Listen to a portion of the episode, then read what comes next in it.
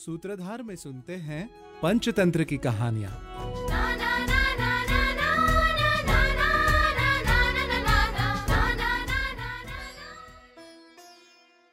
अर्थस्योपार्जनं कृत्वा नैव भोगं समश्नुते। अरण्यं महदासाद्य मूढ सोमिलको यथा। अर्थात संपत्ती प्राप्त करूनही काही लोक त्याचा उपभोग घेऊ शकत नाहीत. पहा कशा प्रकारे मूर्ख सोमिलक भरपूर धन कमवूनही शेवटी गरीबच राहिला. सूत्रधारमध्ये ऐकूया पंचतंत्रातली कथा विणकराचं धन. सोमिलक नावाचा एक विणकर जो एका गावात राहत होता तो एक उच्च दर्जाचा कलाकार होता.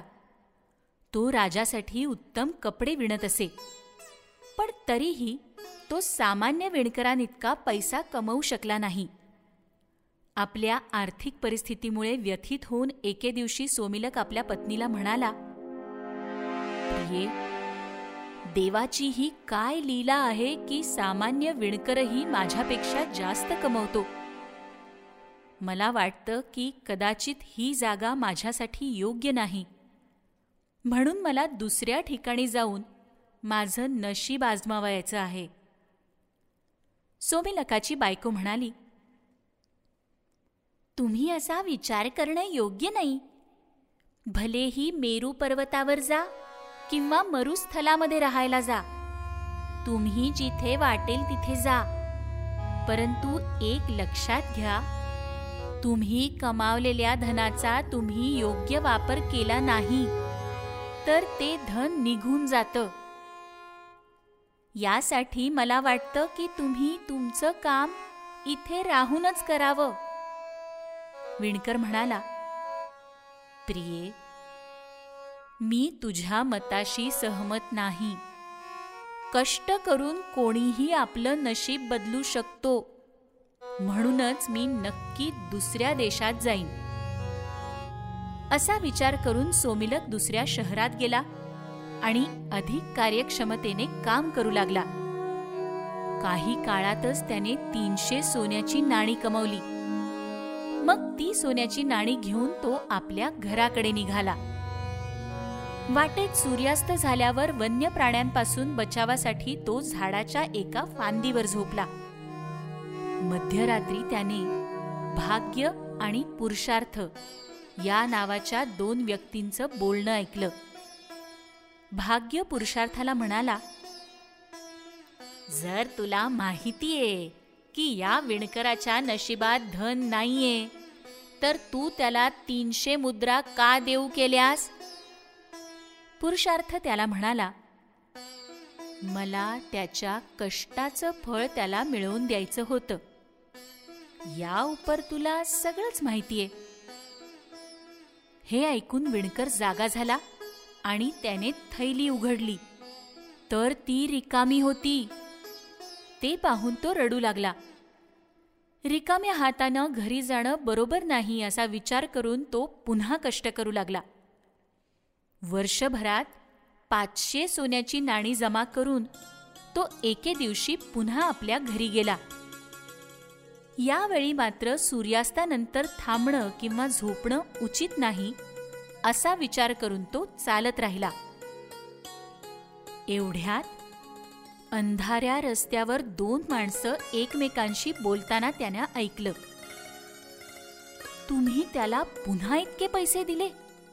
हे माहीत असूनही त्याच्या नशिबी खाण्यापिण्याची सोय होण्यापेक्षा अधिक काहीही नाहीये. दुसऱ्यानं उत्तर दिलं. मला त्याच्या कष्टाचं फळ त्याला द्यायचं होतं. बाकी पुढचं सगळं तर तुला माहीतच आहे. हे संभाषण ऐकून विणकरानं त्याच्या थैलीकडे पाहिलं असता ती रिकामी आढळली. त्याची ही अवस्था पाहून भाग्यने त्या विणकराला सांगितलं अरे तू वर्धमानपूर शहरात जा आणि तिथं गुप्तधन आणि उपयुक्त धन या दोन वाण्यांची भेट घे. दोघांच्याही स्थितीचा अभ्यास करून मग सांग तुला कोण व्हायचं आहे? तुझी इच्छा मी लगेच पूर्ण करीन.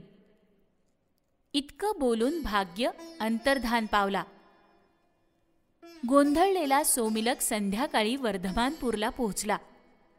तो खूप थकला होता पण तरीही तो गुप्तधनाकडे पोहोचला. सोमिलकाला घरी आणल्यानं गुप्तधनाची पत्नी आणि मुलं त्याला वाईट साईट बोलू लागले. गुप्तधनाला बोल लावत असताना त्यांनी सोमिलकला अतिथी मानून त्याला जेवण दिलं. जेवण आटोपून सोमिलक झोपायला गेलेला असताना त्याला दोन व्यक्ती एकमेकांशी बोलताना ऐकू आल्या. एकजण म्हणाला सोमिलकाला जेवण देऊन वाण्याची संपत्ती का वाया घालवली? दुसरा म्हणाला मला सोमिलकाच्या श्रमाचं फळ त्याला द्यायचं होतं. आता तू तुझं काम करायला मोकळा आहेस. दुसऱ्या दिवशी सोमिलक उठताच घरच्या गृहस्वामिनीचं पोट बिघडल्याचं त्याला कळलं. त्या दिवशी घरात चूल पेटली नाही आणि सोमिलकाला उपाशी राहावं लागलं. दुसऱ्या दिवशी जेव्हा तो उपयुक्त धनाच्या घरी पोहोचला तिथे मात्र त्याचा यथोचित पाहुणचार करण्यात आला.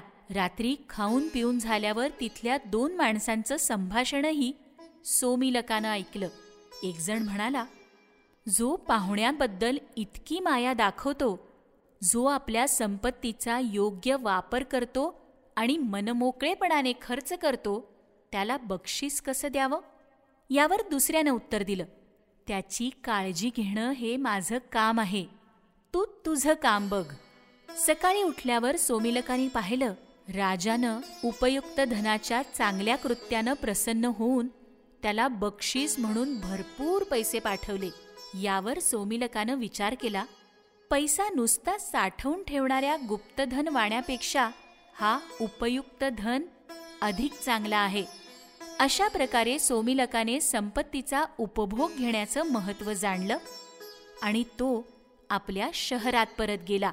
तात्पर्य आपण कथेत पाहिलं की सोमिलक पैसे गोळा करण्यासाठी कसे कठोर परिश्रम करायचा पण त्याचे पैसे पुन्हा पुन्हा नष्ट व्हायचे कारण त्याने कधीही पैसे खर्चच केले नाहीत.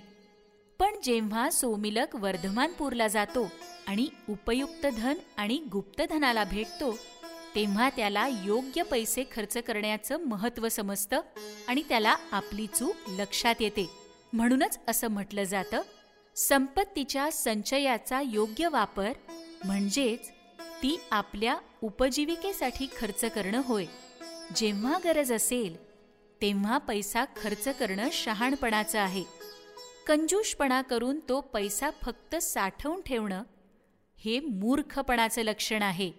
ना, ना, ना।